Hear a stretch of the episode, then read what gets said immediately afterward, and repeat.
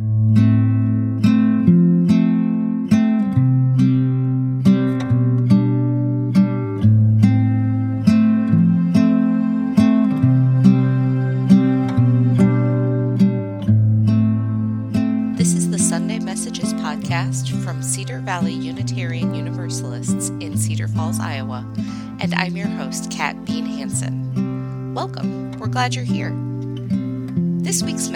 originally given on October 11th, 2020.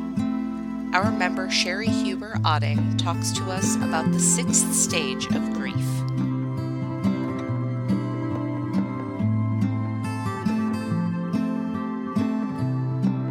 For those of you who don't know me, my name is Sherry Huber Otting, and I've been a member of the CVUU since 2005.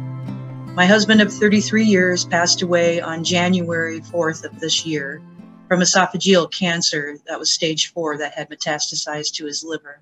We found out in the August before, so this is pretty close to the anniversary of when we found out that he had the cancer. Um, my talk today is based on what I learned from the book Finding Meaning The Sixth Stage of Grief by David Kessler. And here is the book. I don't know if it's very clear, but that's it. Um, and how it is helping me to find meaning in my loss. Uh, David Kessler co-authored, uh, co-authored On Grief and Grieving and Life Lessons with Elizabeth Kubler-Ross uh, and he is the world's foremost expert on grief. Uh, Kubler-Ross, you may remember, identified the uh, in 1969 she identified the five stages of death and dying. Um, they worked together to kind of um, move that into grief. Uh, they thought that that kind of loosely fit grief as well. Um, I recall learning about these five stages of grief in, in psychology class in high school. Um, and we remembered them by the acronym DABDA, D-A-B-D-A, denial, anger, bargaining, depression, and acceptance. Um, David says in his book that these stages of dying and subsequently the stages of grief do not prescribe, they describe. Um, so they're generalities that, uh, that, and we all grieve in different ways. So, and they're also not linear. Uh, sometimes you go back and forth, or you can feel several at, at the same time. Uh, you may even skip some of them. Um, so, in the book, finding meaning in loss can help us to find a path forward. Uh, the process of grief, this process of grief became personal for David uh, when his 20 year old son uh, died of an accidental drug overdose, and that was kind of the impetus to get the book going. Um, so people often wonder what they can do for someone who's going through grief, and we heard some stories today in Joys and Sorrows about people who had passed away. I also know the two people that Karen Impola talked about today. Um, so what you can do, Kessler writes about what I believe to be very true uh, when he discusses witnessing grief. So I'm going to read a little passage from his book. Um, each person's grief is as unique as their fingerprint, but what everyone has in common is that no matter how they grieve, they share a need for their grief to be witnessed. That doesn't mean needing someone to try and lessen it or reframe it for them. The need is for someone to be fully present to the magnitude of their loss without trying to point out a silver lining. Um, and then there's another little bit here too. If they are grieving, they need to feel their grief acknowledged and reflected by others. But in our hyper busy world, grief has been minimized and sanitized. You get three days off of work after a loved one dies, and then everyone expects you to carry on like nothing happened. Uh, there are fewer and fewer opportunities for those around you to bear witness to your pain, and this can be very isolating. Um, so I, I, really feel like that's really the biggest thing that uh, you can do for someone who is grieving. Um, the first step in finding meaning uh, is starts after kind of the fifth step, which is acceptance. Um, when you can come to acceptance that the loved one is gone, um, however you come to that stage, um, you can then start to find meaning for you in their death and in their life. Um, it does not happen all at once. Uh, and I'm going to read another quote here. Everything that lives must die, but while life has to end, love doesn't. As the sun sets on the final days of someone we love, we may indeed want to rage against the dying of the light, but it's worth reflecting on the fact that although we perceive the sun as setting, that's only because the earth is rotating, turning away from the sun, Soon it will turn back, and we will begin a journey toward another day. Is that also true of our loved ones? However, you may how you answer that may depend on your religious and or spiritual views. If you believe in an afterlife, then you will believe that your loved one will indeed live on. But even if you have no such belief in which to find comfort, the end of your loved one's life is not the end of your relationship, since your love lives on. Um, and I really like that that passage there.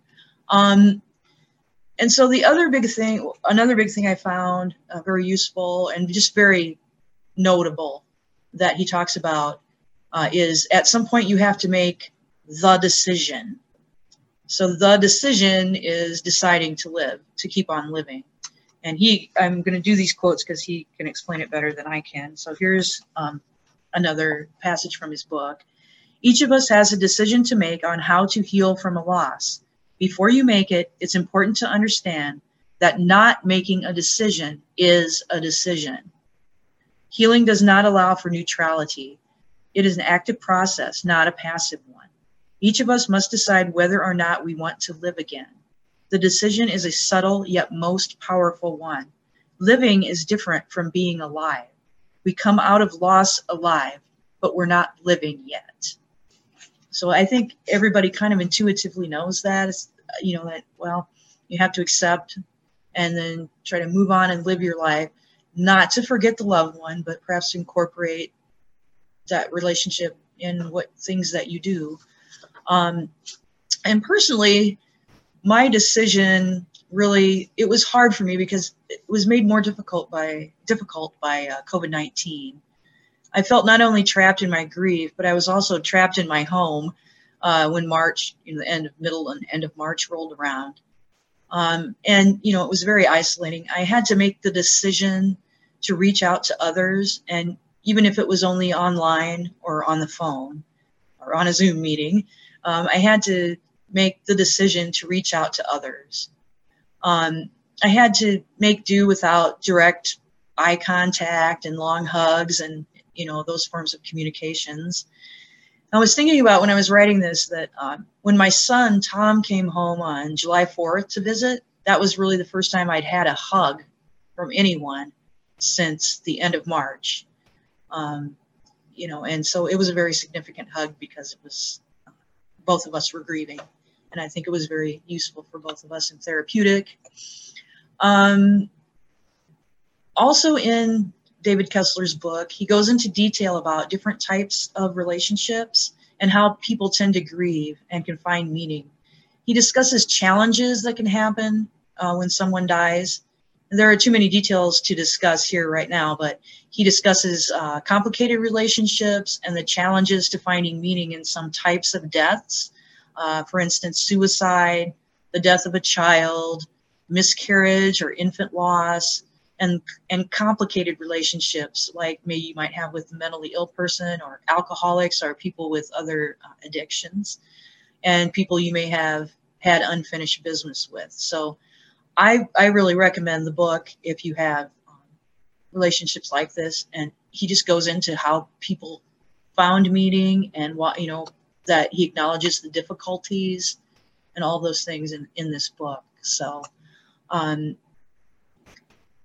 I recommend that.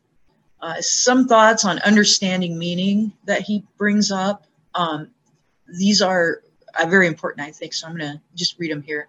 Um, so understanding meaning. So your grief and the understanding of meaning, it's relative and personal. It takes time. And this one I feel is very important. It does not require an understanding of why someone died. And if you do find meaning, it is not worth the cost. It is not worth the cost of the loss of the person. Um, it's also not a test or a lesson, and only you can find your own meaning, and this will help you heal the pain. Um, David says in his book, loss is simply what happens to you in life. Meaning is what you make happen. And I really believe that. People can find meaning in helping others. Uh, for instance, maybe you run in a 5K every year to raise funds for the kind of cancer that your loved one died from Uh, people have started nonprofits to prevent, for example, successful suicides from happening. Um, but it can be even just, you know, making sure that the the Christmas ornament that your loved one loved the most is prominently on your tree every year. It gives you a chance to, you know, see it and think about the love that and the joy that was around surrounded your loved one. So, um, so finding meaning in a loss can take on many forms. A lot of times it just kind of it's a little it's organic. You kind of direct it and it it'll come for you um, because there's no one right or wrong way. Um, but you'll find that meaning inside of your heart. That's where it is, and that's where you'll find it. Um, one of the ways that I found meaning um, in in Dave's death was I put together his memorial service, and um, exact the way he wanted it to be. He wrote everything down. He wrote what music, what readings, and he also wrote with lots of exclamation points after it. Um, Do not mourn me, celebrate me. And so, with my friends and family's help, I, I really feel like we did just exactly that. Um, and I know some of you were there to witness the memorial, and many people afterward told me, you know, how wonderful it was and that it truly did celebrate him. Um, someone even said they felt strangely happy afterwards. Um, the funeral director said he had never seen such a well done service as a celebration of someone's life. Um, and even others who knew me but not him that came said they, gosh, I wish I would have gotten to know him. I wish I would have known him, you know. So that was, I feel, a really great way to talk about meaning and, and or to have meaning. Uh, for me, I really felt good about being able to do that. And, and I'm very thankful for the 300 people that showed up. It was wonderful. Um, and another way I found meaning was some, I would, I sometimes say some of the things that he would say in conversations. And I'll, I'll share my favorite one with you. And it's, um, what doesn't kill you only pisses you off. So uh, that I love that one. Uh, certain movies or movie quotes remind me of him, and places even do. Um, I remember him when I think of those, and the love and the kindness that the, he gave to the world. Um, and he used to go buy me flowers at the Flowerama. It's about two blocks away from my house, and he'd walk down there. He'd order two bouquets and have the gal at the counter wrap them all up separately and all that stuff. And then he would hand one of the bouquets back to her and say, I don't know how often you get flowers, but every lady deserves to get them. And he would do that. He or he'd go across the street to the gas station, or just a random person that was walking. He would give them the other, the other bouquet. Um, and I think of that, you know, quite often when I drive by Flowerama, um, and that's where I bought the flowers for uh, his memorial too. Um, so, in closing, there's a lot of different ways that you can find meaning don't rush yourself. It comes from your heart. I recommend David Kessler's book if you're interested in reading it. Um, and so that's my my talk today. And thank you for witnessing with me, and blessed be.